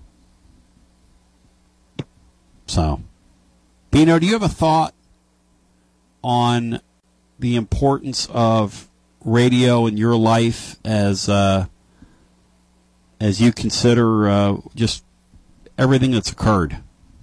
Absolutely, Tony. It uh, it was radio was my introduction and and lifeline uh, to at least three of the greatest passions in my life, and that was music, uh, uh, Tennessee basketball and football, and talk radio. Those uh, those are three of the greatest passions, longest lasting passions in, in my lifetime, and and they I, I all first consumed them and really still consume them in a lot of ways uh, by radio. And I've always had, you know, it's such a great thing you point out, Bino, because I find my career that I've had to be such a blessing because I've always had that sort of old soul nature about me where I would consume literally hours of um, news radio when I was a kid. Just loved a radio junkie. And I remember as a young kid in this business meeting John Ward. And I was thinking to myself, that's Tennessee's Harry Kalas right there. That's Tennessee's Jack Buck. That's Tennessee's Vin Scully. And the magic of it was just what it was. And then like seeing like a guy like Bobby Denton out at places and going, oh, that's Knoxville's Ed Sciaky. That's Knoxville's Hy Lit. That's Knoxville's whomever. But every town had those voices. And whether it was music, sports, whatever it was, that you just identified with, and it was magical. Yeah, magical. You, you, you know, Tony, there was uh, there was no no bigger persona for me as a Tennessee fan than John Ward. I mean, he was the constant. He everything changed. John Ward was still describing what was going on. Uh, he, he it's he was he was bigger than life to me. What's What's amazing the night that he passed away, I was I happened to be in Ocean City where I was a week and a half ago, and I was walking with Anthony one night. We'd gone for a walk on the boardwalk, and it's really really nice there, really family oriented, and I walked by that spot and the moon was out because the moon was out the night he passed away. We were, we were up there. And I said to Anthony, I said, that's the bench I sat on several years ago when John Ward passed away. I said, it was just like this tonight. You know, the thing that really kind of blew me away about that evening was the number of people that called in and said, and I wish we could find that show. We ought to rerun that show. I mean, my audio would be very crude on it. But the things that were said that night, and we just jumped on, and we had thousands of people listening, and we were probably on for a couple of hours. Brian, I believe you came to the studio, didn't you, to make that happen? Because we were all away. You jumped in here. Yeah, you were like uh, traffic hopping it, weren't you, Brian? Know, I I don't specifically remember it, but I think I may have. It was to think about, and that's the power of not only how good that guy was, but to me, that's the power of that medium. Because Sean told me one time, I, I said to him, I was, and I wasn't even fluffing him. I said, you know, you got network ability, man. I mean, you've got ability to be as big as he, he looked at me and he said, "I'm doing exactly what I want to be doing." Because as a kid, you're always thinking bigger's better, as I've grown, I understand now that it's not. More prominence, you know, whatever, whatever it, whatever it is, is not always better. Bino likes to say you can't beat happy, which there's um, there's just a lot of truth in that. John Ward was emblematic of think about your life without radio. Think about it. Think about it. No, no, thank you. It, it, it provided things that may not be available in, in your area. You know, I was a, uh, uh, I was uh, from a young age uh, because of the influence of, of Freddie. I was Yep. uh, much more an R and B soul uh, per, uh, guy than than I was a pop guy. And until WJBE came in, uh, there there weren't really any kind of urban or R and B and soul stations, but you could tune in. Freddie would tune in WLAC at night, and they Right. had a show called Ernie's Record that was sponsored by Ernie's Record Mart. Uh, that was R and B and soul straight, you know, and and and we listened to that, and then you know I couldn't we couldn't really get the Yankees. Uh, most of my Yankee exposure was television, but uh, you know Watto had the Braves, and I loved Major League Baseball so much. wasn't a Braves fan, but absolutely just loved to listen to Milo describe a baseball game uh, during the week when when those games weren't available. So. Heck, I could Well- pick up. We live so close to Watto, I could get it on my phone about as well as I could. uh, Isn't that radio. crazy back in the day? I used to have guitar You know, uh, amplifiers that pick up radio stations. Good, uh, Brian.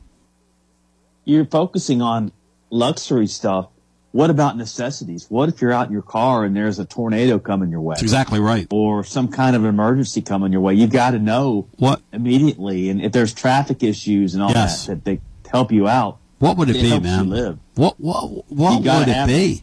What would it be without radio, man? And it's it's National Radio Day one day later.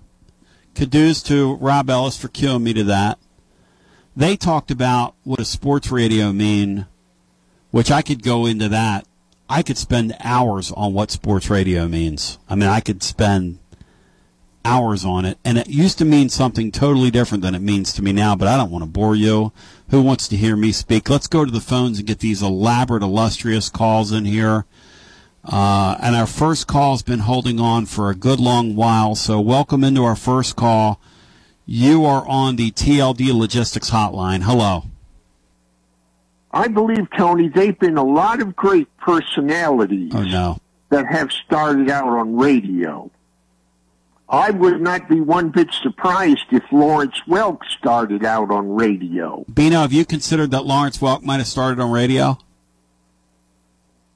Uh, it, I, I'd say Lawrence Welk did, and I'd say that's the reason I was listening to WLAC and Ernie's Record Mart. But you know, you know, today, Tony, when it comes to radio, you know, you have, you have iHeart, you have Audacy. So what does it mean to you, Bill? What does radio mean to you? It means a lot to me because I enjoy listening to some of the other sports talk shows. Not only in, not only here in Knoxville, but, but you know, all around. No matter if it's in Nashville Yep. or, or Philadelphia. Yep.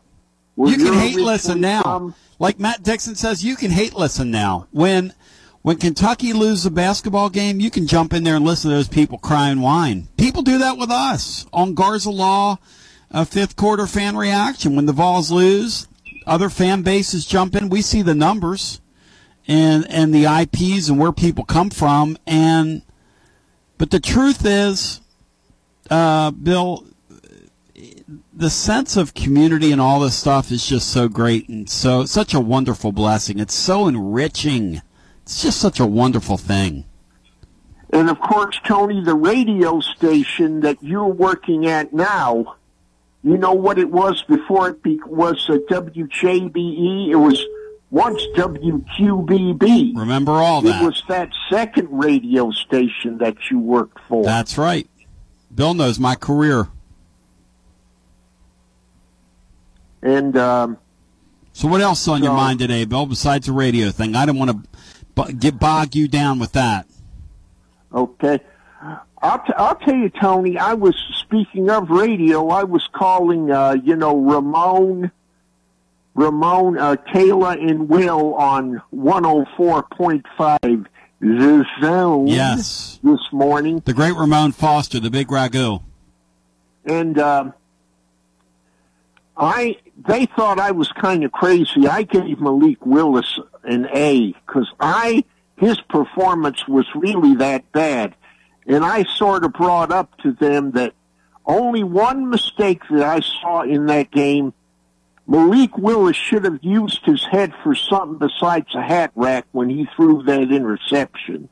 But outside of that, and I know, Tony, you're going to think I'm crazy for doing it, but I'm going to say it. I'm giving him an A. Because I thought he played quite well. And also, Tony, I'll tell you who else really played well. Tyjae Spears. Yep. That third round draft choice out of uh, Tulane. It's like a hit. Tyjae Spears was like a hit for the Titans. Bino, how would you grade the Titans' performance over the weekend? Uh, Tony, I have uh, Direct TV, uh, which Yes. Channel Six is no longer able to uh, be aired on, uh, and I flipped over there several times and uh, and celebrated that I could not watch the Titans. Bill, you gonna let him talk about the Titans like that? Uh, Here's the problem with Malik Willis, Bill, and he showed this Yeah. Saturday night. He's a college quarterback. He's a runaround guy. You know, you know what happens to those guys? Hey, Bill, you know what happens to those guys in that league? If you put them out there enough, they take a dustpan and a brush, and they sweep them up off the floor. If you put him out there enough, and he's a runaround guy. He he moved the team running around the other night. Yes or no, Bill? Yeah, he did. Yeah, he's a runaround but guy. Thought, but I thought he, I thought he played quite He's well. He college got quarterback. Out, he got out of a, he got out of pressure quite well, yeah, and he's I, a college quarterback. I thought I thought he did, but I believe he wrapped up that number two spot. No ifs, ands, and buts about it. So I believe going into this season, Tannehill number one, Willis number two, and Levis will be number three. Well, you'll be glad to know that Ray Didinger the other day, who's like the godfather of football in Philadelphia, came on the air and said that Marcus Mariota not only has been horrendous in the Eagles' first two uh, games, but he said a source told him that Marcus Mariota has been absolutely brutal in practice. Brutal. The stuff in front of the media and the stuff away from the media. And the Eagles drafted a rookie. Uh, will they have the guts to make a sixth round pick their backup quarterback? Marcus Mariota, I forgot last year, Bino, he just left on the Falcons at midseason. He was so bad down there, they pulled the plug on him. He feigned an injury and got out of there and took an elective surgery, essentially, Beanstar. I'm starting to think Marcus Scariota's done, Beanstar. Uh, yeah, I think that that's uh, accurate thought, Tony. And and Carson Wentz can't find a job, Bino. What's that say about him? He's unsigned. Uh, about three years too late. Hey, hey Tony, one more thing. Thank I'll you. name you. I'll name you a a, uh very popular personality that started out in rock and roll, and he's in the same business than you're in. He's talk radio.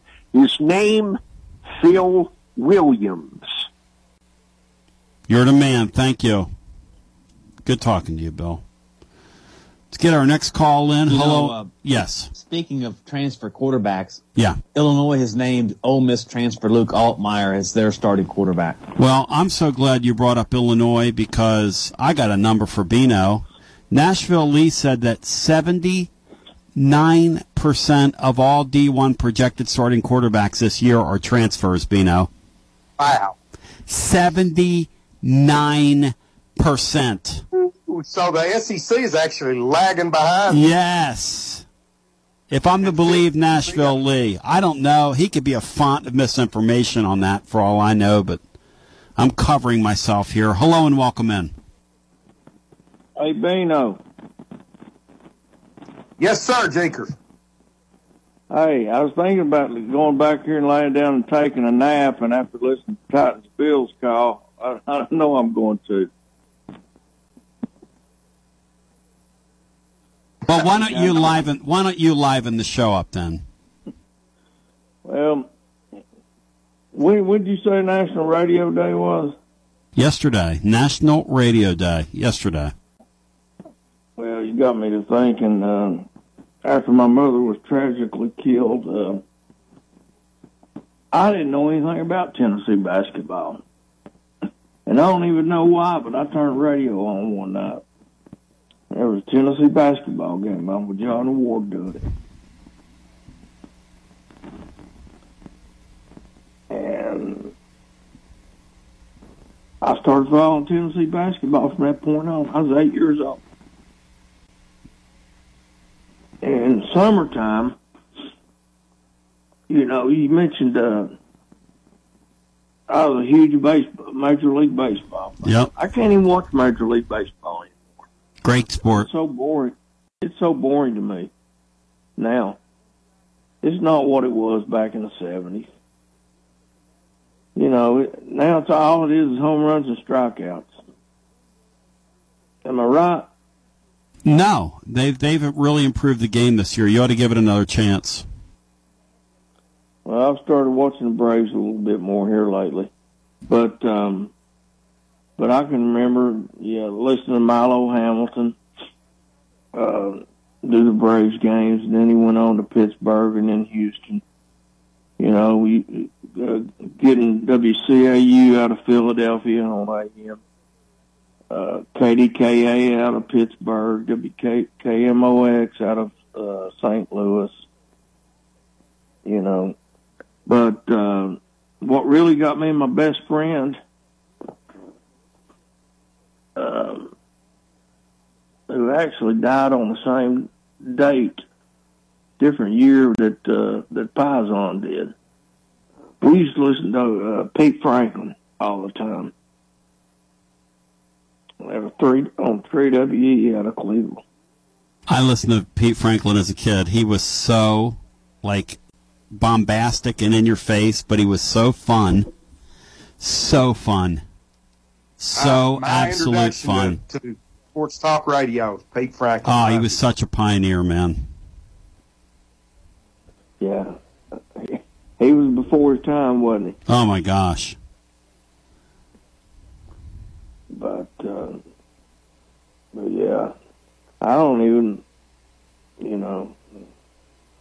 But yeah, I'm I'm gonna try try to start watching baseball again. But uh, It's a great sport with the with the with the pitch clock. The thing they did in Williamsport last night. Baseball's really trying. They are really, really trying to uh, make it a new day with their sport. I give them a lot of credit. but you're right, Tony. That um, that's what one of the things that turned me off so much about it wasn't them stepping out of the box every time Yeah. and readjusting and readjusting Yeah. bat gloves. Bino's boy Jeter, chief among them. Thank you, thank you, my man. Good talking to you, and I appreciate you sharing with us what radio means to you. Hello, and welcome into our next call. Yes, Hi, you're on the air. yes. Uh, you was talking about uh, radio. Uh, Yep. Like a rapper said, uh, "What would I do without my radio?" Uh, the, a great LL Cool J. LL Cool J. I mean, uh, you know, growing up in Knoxville, uh, you know, WJBE was, uh, I mean, it was everything to uh, the black community. That's cool. Um, you know, and when we lost the radio station, you know, for a while, you know, I was like, you know, what are we going to do? And then as soon as I was, you know, thinking to myself, you know, what are we doing? When are we going to get black radio black back in, uh, in Knoxville? And uh, I guess Joe Armstrong was thinking the same way, and he made that move, and, and here we are today.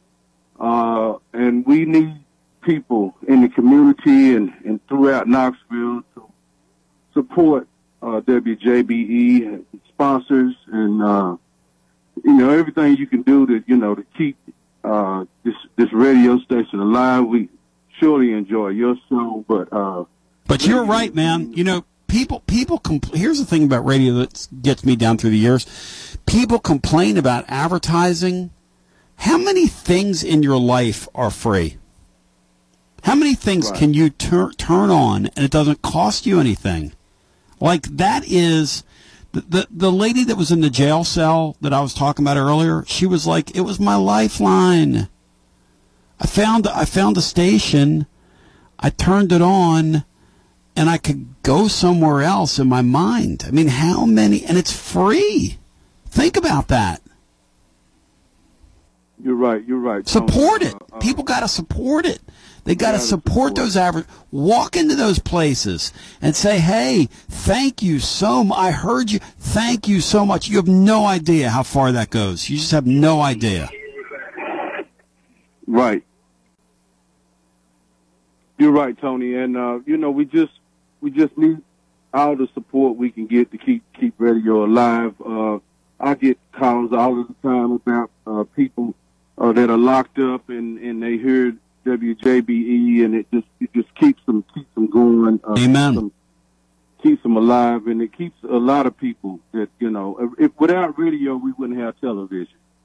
Amen. Radio started the whole, you know, the the viewing experience in people's minds, and then hey, next thing you know, here comes the development of, of, television. But uh, um, we do appreciate your show. We appreciate WJBE and all uh, that they're doing with the uh, uh, uh, team that they have, and uh, we just want to keep it alive and uh, continue uh, support uh, from the community. We need all the support we can get to keep this thing alive. Thank you. Much love to you. And, and local radio is so important. Brian said it earlier. Terrible tragedy happens. What's the first thing you do? Radio is so important. So important. And you know, to the granular level, I mean, the local stations are so important. Well, it's National Radio Day, one day late. If you want to tell me or share with me or share with us what radio ha- means to you, if you've got a story or something you'd care to share, or also Blake Toppmeyer was talking about four potential expansion candidates for this league. You know, I'm a big believer that I don't want Clemson and Florida State in this league. I think it's going to be hard enough on Tennessee as it is. I like the idea of Pittsburgh because they're mid. They're mid with a fun fan base. Yeah, I, I really like the addition of Pittsburgh. Uh, you know, I, I would be I would be pro Clemson and Florida State. I've always thought they were more SEC than ACC Too hard. style schools, and uh, Too hard, Bino. Too much. You don't want them in this league. Don't yeah, you wanna- want them in. No, you want to go to playoffs and stuff if you're the Vols. I don't think adding Clemson and Florida State is when when we're good, we'll be good enough to beat them. Yeah, but you're competing with them for players year after year. Why give why give them a lifeline? They're on the outside looking in. That's the way I look at it. This thing is going to expand. I mean, I can't go back the way I want it. Right. Uh, if they're going to go to twenty. Yep. Uh, give give me more good football games to watch. But if you're going to go to 20, right? Why do you have to add a team in Clemson that we need we need for them to be down for us to do what we do? I think South Carolina needs for them to be down more than we do, Tony. I mean, I don't know. They're, the one thing about it, though, and the thing that'll be really interesting is if they join Like this Oklahoma deal in the next 10 years, seeing how they're going to do in this league is going to be really, really interesting. That is intriguing to see the new blood. But the one thing, the one smart thing the league has done, and they've kind of quietly done it, is they've put Arkansas, Texas, Oklahoma, and A&M all back in the same league essentially. They're going to break them off into their little pod for scheduling reasons when they do that. And if they don't do that, I think we'll all be shocked.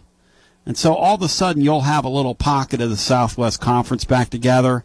If they go to that pod scheduling that we t- we talked a lot about in the off season, which I think eventually they'll get there. Um, and if they go to a 20 team format, they'll do something similar to than that with the ACC teams. So they're going to have it both ways in this league, inevitably, it seems like. Which is kind of a smart thing to do, by the way. I, I think when you look around, Tony, generally, I, I believe the historically good top two teams in every league could be good wherever you put them. And I think Oklahoma's going to be pretty dang good wherever you put them. I think Ohio State, Michigan would be pretty dang good wherever you put them. But uh, would they be? Would they? But the question is, are they going to be like not, they've been? Not, you know, they they won't have the success in this league uh, that they've had in the Big Eight. Yeah. Uh, and, and and the and the Big Twelve. No, it, that's not going to happen. And you wonder with their fans because so much of their identity has been winning big I wonder from if once they get into their cycle of several nine and three seasons, which is what they're staring at when they come into this league, several nine and three type seasons. One wonders, at least I do, if their fans would go, man, I, I wish we were just playing a bunch of mid teams like we like we were, because they've been in a couple of mid leagues. The Big Eight was mid. The Big 12's mid. I mean, it's not great. When's the last time they were in a great league, Bino? In your lifetime, where you looked at it and went, "Man, what Oklahoma's in a great." They come into this league, they're getting ready to they're getting ready to know it when they come into this league.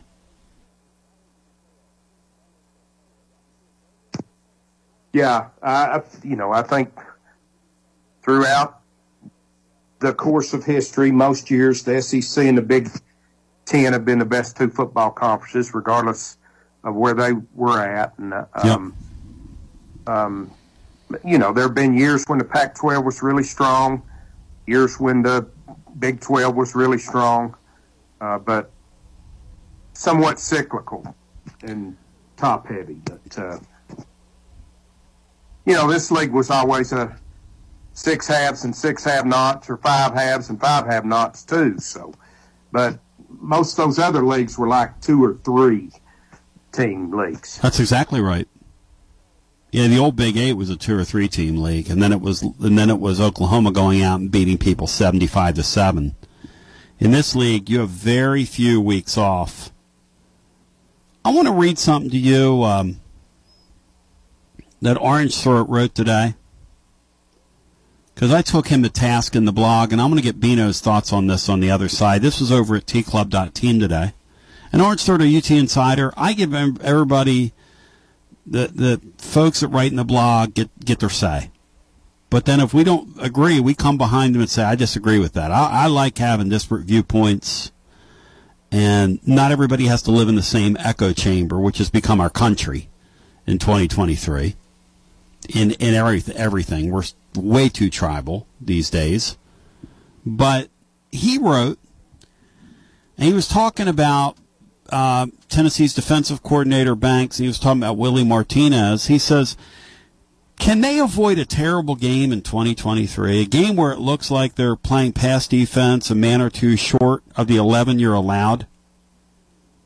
There were several candidates in 2021, but my worst was Purdue in the Music City Bowl. Hands down, last year's South Carolina game won that dubious honor. He says, We've already talked about the pass rush, but better secondary play is important. And there's reason to be optimistic on the back end. Slaughter, Hadden, Turnage are three good corners. Walker is solid as safety spot. Judy Lolly's a versatile player who can play corner or star behind Tamarion McDonald. Banks and Martinez do seem still married to Tank McCollough, who's aptly named.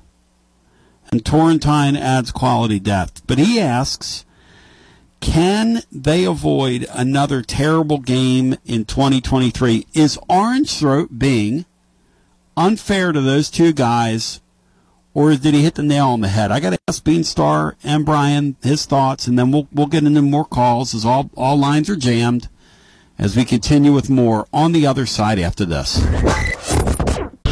This is Big Lou Maddox, and you're listening to the best radio in southern Middle Tennessee. WKOM 101.7 FM, Columbia.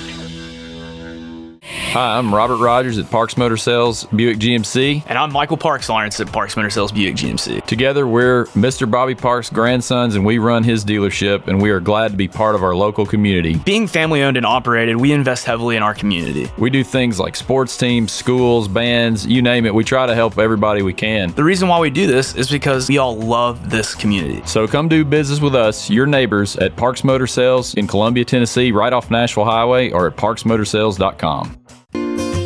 Hello, I'm Barbara Lincoln with Holland's Pharmacy. You may have heard our previous commercials about compression hosiery that we carry at Holland's Pharmacy. Well, we've recently expanded into a full line of knee braces, back, wrist, ankle, and other support wear. We will gladly help you get just the right fit for these items and, of course, special order items to ensure the proper fit. Come see us at Holland's Pharmacy, 1608 Hatcher Lane, or call us at 931 388 4233. 388 4233. American Standard Heating and Air Conditioning is built to a higher standard so you can focus on the problems in your life that actually matter, like the drywall that somehow isn't. American Standard Heating and Air Conditioning, built to a higher standard. Call Davis Heating and Cooling at 931 388 2090 for all your home comfort needs. Davis Heating and Cooling is your local American Standard dealer and proudly serves the Maury County area. Find Davis Heating and Cooling online and on Facebook or call today 388 2090. Hi, this is Steve, the garbage man. Y'all have heard me talk in the past about Packer, our mascot dog. Well, I have some sad news about Packer. She recently crossed over the Rainbow Bridge to join our other beloved pets of the past. Packer lived out her final days on our farm in Water Valley. She had a great 14 years of life after being rescued by Don from being thrown away as a pup in someone's garbage. Rest in peace, Packer. Are you thinking about a new fence? Maybe you need a pole barn. Then you should give Sands Fence Company a call. That's 931 309 1644. Will Sands has built his business based on the principles of honesty, quality, and integrity. Sands Fence Company has been in business for over 20 years, providing the community with farm, residential, and commercial fencing, as well as pole barns and buildings. Call today for a free estimate. Sands Fence Company, 931 309 1644. 931 309 1644. For 40 years, the Jewelers Bench has worked hard for their customers and provided the highest quality jewelry at the best price. They keep going back. Recent renovations have allowed them to expand their inventory. More high quality jewelry, custom vintage and estate pieces, and professional jewelry and watch repairs. They also buy gold. The Jewelers Bench, still here, still great service. 808 Trotwood Avenue, Columbia. Hello, my name is Connor Mims. My wife Bradley and I live in Columbia, Tennessee, in Riverside. I am a deck and porch builder, and my wife is a second grade teacher at Riverside Elementary. My specialty is designing and building elegant and comfortable porches and decks. Let me work with you to design and build the porch or deck of your dreams. Give us a call today from our website, mimsmodernlandscape.com. That's mimsmodernlandscape.com, and check out what we have to offer. Thanks. Tint on Wheels is changing their Columbia location. You can now visit us at 406 South James Campbell Boulevard, the same window tinting you've trusted for over 30 years on all types of windows car, business, or residential. We now offer accessories to elevate your ride. It's only getting bigger and better with three locations Columbia, Lewisburg, and Lawrenceburg. We do our best for you. Summer's coming. Let's get you ready. Call 931 619 TINT today. This is Jack Cobb with Maury County Public Schools and the Big Yellow School Bus. You're listening to Front Porch Radio on 101.7 WKOM in Columbia, Tennessee. TB back with you, 865 200 5402. A day after we celebrated National Radio Day. I'm asking you what radio means. And then several of these topics that were just kind of kicking around in our soup. Bino, Jeff, and Brian, Orange Throat wrote the following today. I took him a task, told him he was being unfair over at tclub.team. And by the way, thank you so much for your contributions to the family from uh, Hawaii. Uh, and, and we are running uh, Drew's letter at the very top of the blog again today. I want to help him hit that goal. We got to help him hit that goal. But the audience really came through um, over the weekend, and Drew is just beside himself over the contributions to his family from strangers. I mean, he's just he's just blown away by it. He says to me over the weekend in a text, "How can I ever repay you?" I said, "Drew, you allowing us a part in this blessing. That's all you need. That that's payment enough." That's all.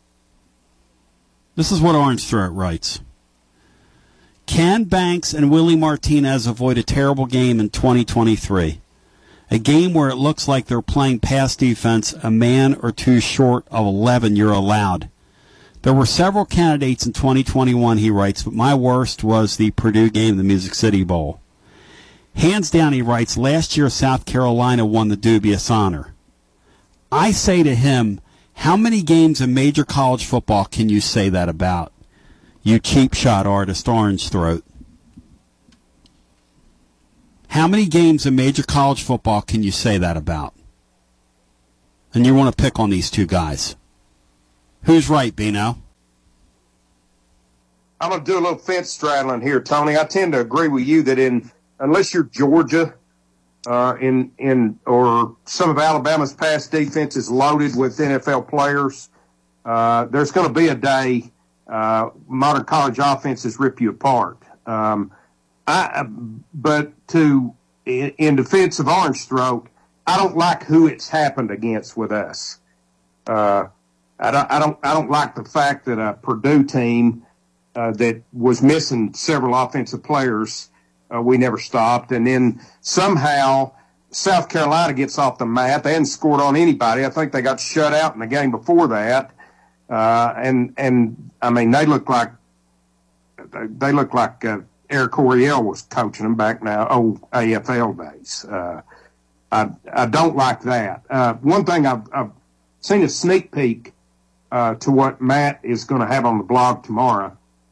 And uh, my worries for the defense are more about the things that he points out that were real good for us this past year that that the numbers don't reflect. Uh, and some of those things are somewhat cyclical. That's my concern. That we won't match we won't match our performance in those areas. And I'm not going to throw, I'm not going to give it away because that's his deal. So it, that'll be on tomorrow's show. Yeah, Matt is, um, Matt's got something really great prepared for tomorrow's blog, and we will be in the mix and in the hunt with him tomorrow. So, uh, without further ado, we go back to our phone. So, Bino, you agree with me then? Is that kind of where we are? I'm uh, I'm I've, I've got I've got a Tony flag on one side and an orange throat flag on the other of my car, but no white flag.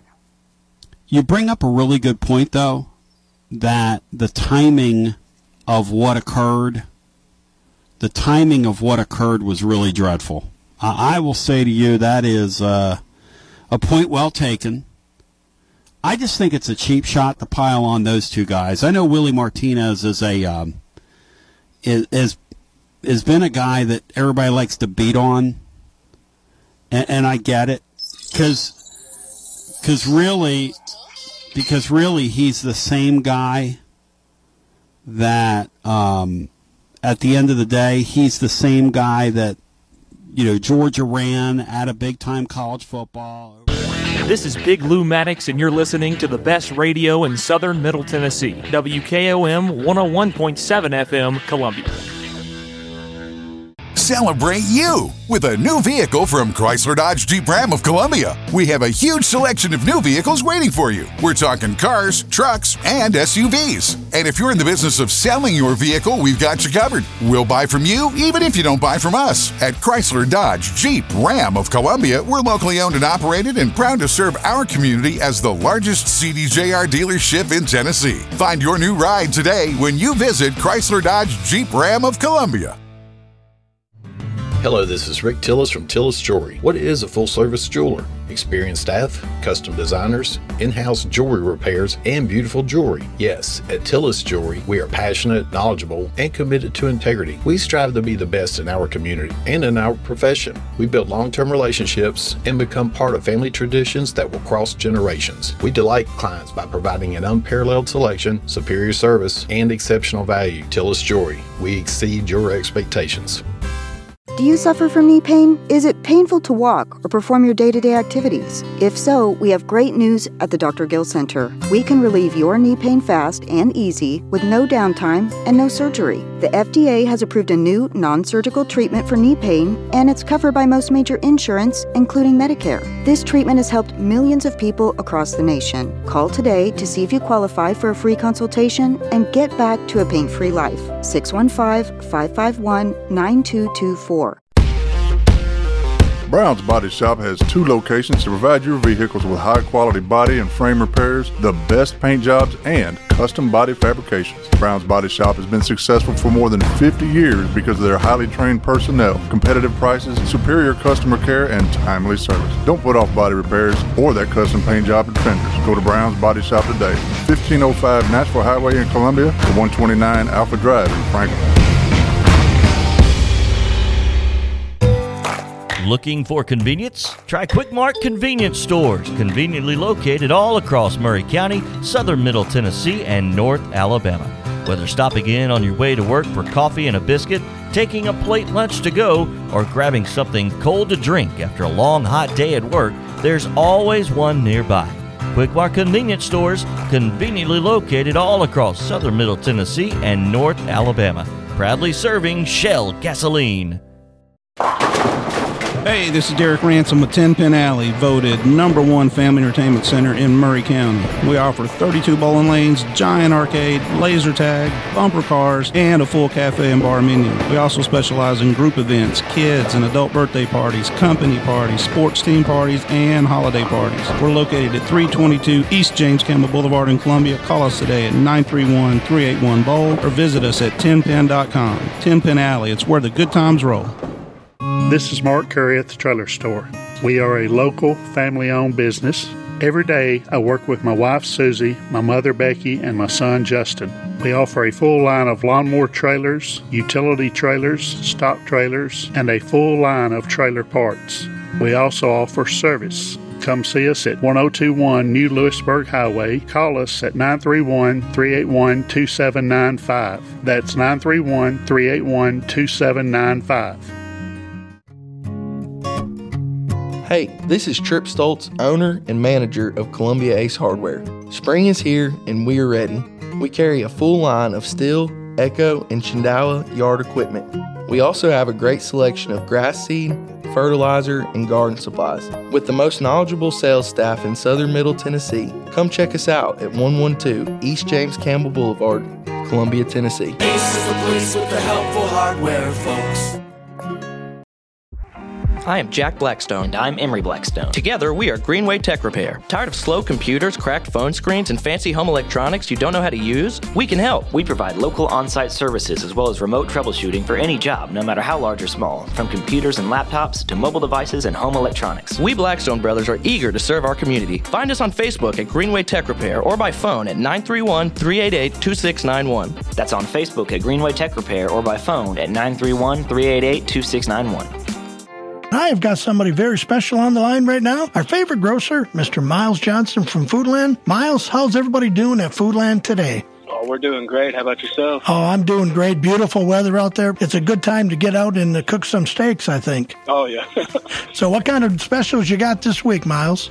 Well, this week we have ground chuck for three fifty nine a pound, T-bone steak six ninety nine a pound, corn on the cob two ears for a dollar, twenty four pack Niagara water three for ten, and six pack Coca Cola products three for twelve dollars. Wow, fantastic. And those sales uh, run all the way through next Tuesday, so uh, people can come and check out. And uh, as always, your hours are seven days a week, 7 a.m. to 9 p.m. I'll tell you, you it's very convenient, very easy to get in and out of that uh, location right there in West 7th. And, uh, and if there's something you people are looking for uh, and you can't find it, go ahead and ask. They will take care of you for sure. So, Miles, I hope you and the great people there have a fantastic weekend, and we'll talk to you next week, okay? All righty. Thank you. Thank you, Miles. Jim Ross, and you are listening to Front Porch Radio, WKOM 101.7, located in Columbia, Tennessee.